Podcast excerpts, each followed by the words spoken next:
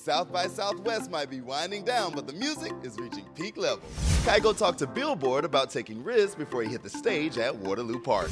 Singer Tone Stith spills about his upcoming show with Chris Brown and touring with her. Shawn Mendes shares five things you didn't know about him, including the new language he's learning. And Sunflower Bean frontwoman Julia Cummings speaks on how the band should be on the Batman soundtrack.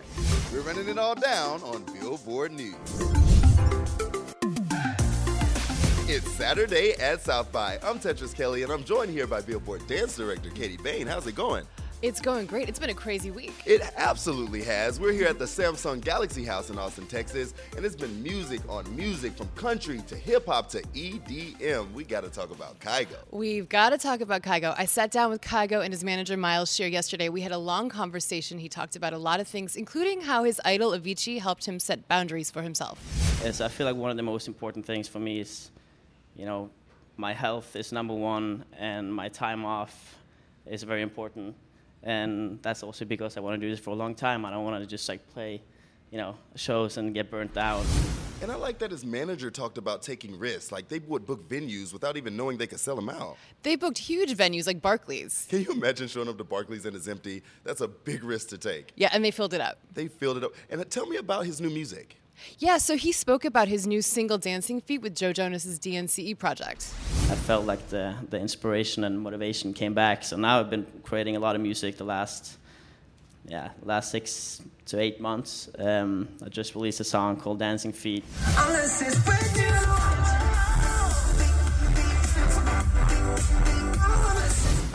So much fun last night. It was a blast, and I loved how he closed the show. He brought out an eight piece string section to play his biggest hit, Firestone, and he sat at a grand piano. It was a really beautiful way to end the show. I feel like people got emotional. Well, by people, I mean myself. And myself. We were vibing. It was a lot of fun. a good time. Yeah. And last night, also, country legend Dolly Parton had a show right here at South by Southwest. She had the big heels, all the personality. She was sharing stories. She played all the big hits. I mean, can you imagine hearing 9 to 5 live in an intimate venue? No. I mean, that was crazy. And yesterday, I also talked and had an amazing conversation with the duo Cartel Madras and Cali on the Music and Identity panel.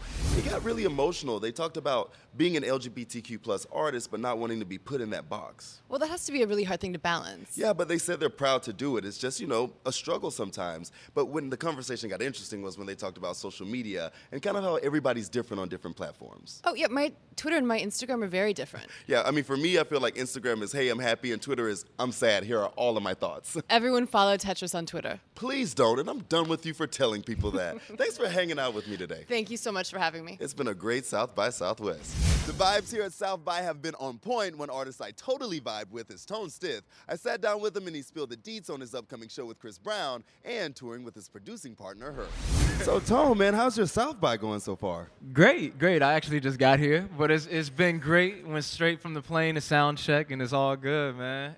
That's a life to live. And not only did you just get here, you're gonna pop right out, right? Don't you have a show with Chris Brown tomorrow? so tomorrow uh, at the Toyota Center, it's a benefit concert, but Chris Brown, Monica, and yeah, Monica's doing it as well. yeah, yep. I yup. can't wait to check that out. Yup. So you've had a really big moment recently, something a lot of people want, a viral moment. You got FWM, F with me, Girl, you know you should be living your life. You know that you got it. and everybody's posting their TikToks and everything. When did you know, like, man, I got a viral song here? So it, it happened like so the song came out and then uh you know it's cool so I dropped the dropped the project I'm like all right cool the song's buzzing a little bit people like yo I like the song I like the song Right, All right. cool cool so then uh, like months later people started seeing me in person they're like yo you you sing that song FWM it's on my playlist you're you're the FWM guy and when The they started saying FWM that guy. I was like oh I got one I got one And on the FWM EP, you mm-hmm. worked a lot with her. And you also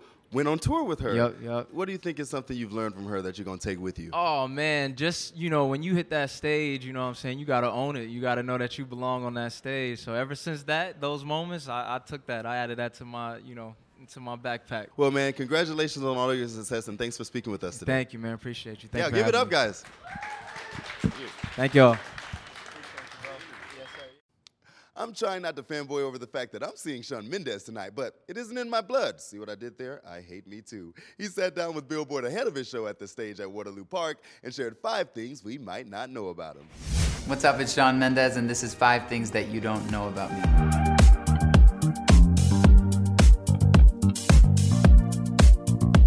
One thing that I have is I've been trying to learn Spanish for about four years now. Very slowly making progress, but I basically, I don't know if you can see, but I have the language on my phone in Spanish. Another thing you might not know is that a week ago, I accidentally stepped on a sea urchin and I survived. Um, it was scary because if you've ever seen a real sea urchin, they're like this big.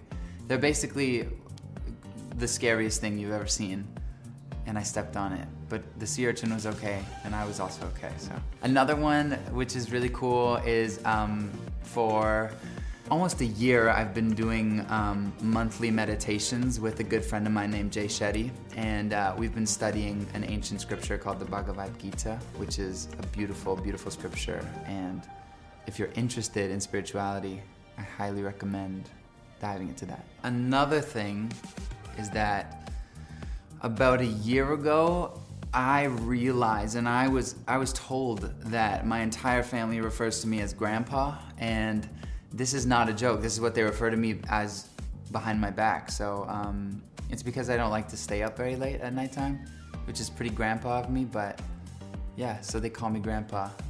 I think i'm i think i like it actually.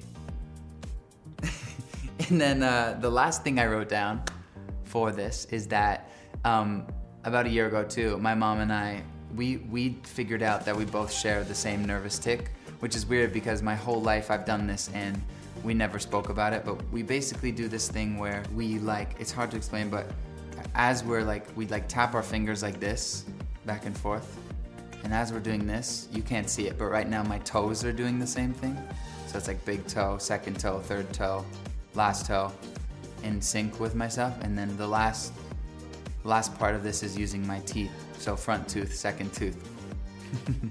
it's really in- intense and uh, complex, but yeah, it's like a nervous tick. So, anyways, I was doing it one day, and my mom was like, "What are you doing?" And I'm like, "I do this like nervous tick," and she's like, "Oh, the, you mean the big toe finger thing?" And I was like, "Yeah, the big toe finger thing." So, anyways, yeah. So those were five things you may or may not have known about me. I hope you enjoy it. South by Southwest is the perfect place to catch up on new music. I got a chance to sit down with the frontwoman of group Sunflower Bean, Julia Cumming, who dished on the band's new album, why she loves DMX, and how she should have been on the Batman soundtrack. Tell me about South by Southwest so far. It's been truly amazing. I've probably eaten 25 tacos. Awesome. Well, we love you and Sunflower Bean, and I have so many fan questions for you, so we're going to jump Oh, into wow. this. Our first question is about your band's new music. Okay. How would you describe the sound of your new album, Head Full of Sugar? I would say it is a gritty, psychedelic pop rock record. That is a heck of a sentence. I love that. Tried to do a lot with the sound that I think is really exciting and different and new for us. And it's 35 minutes, no fat, nothing but hits. It's meant to be played loud and enjoyed, you know, just with the people. Next question Who is the most surprising artist that you jam out to? I would say I have jammed out to um, a lot of DMX. Maybe people wouldn't think that, but that was like for a long time, like my signature, like pump up music. Yeah, I was about to say, that gets you in a mood. When you listen to DMX, that's taking you to a level, girl. Uh, nobody gets you going like DMX.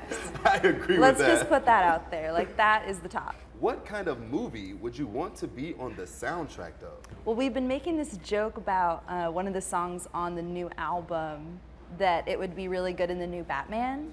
I actually said it on stage. I was like, this was uh, supposed to be in the new Batman, but they went with Nirvana instead.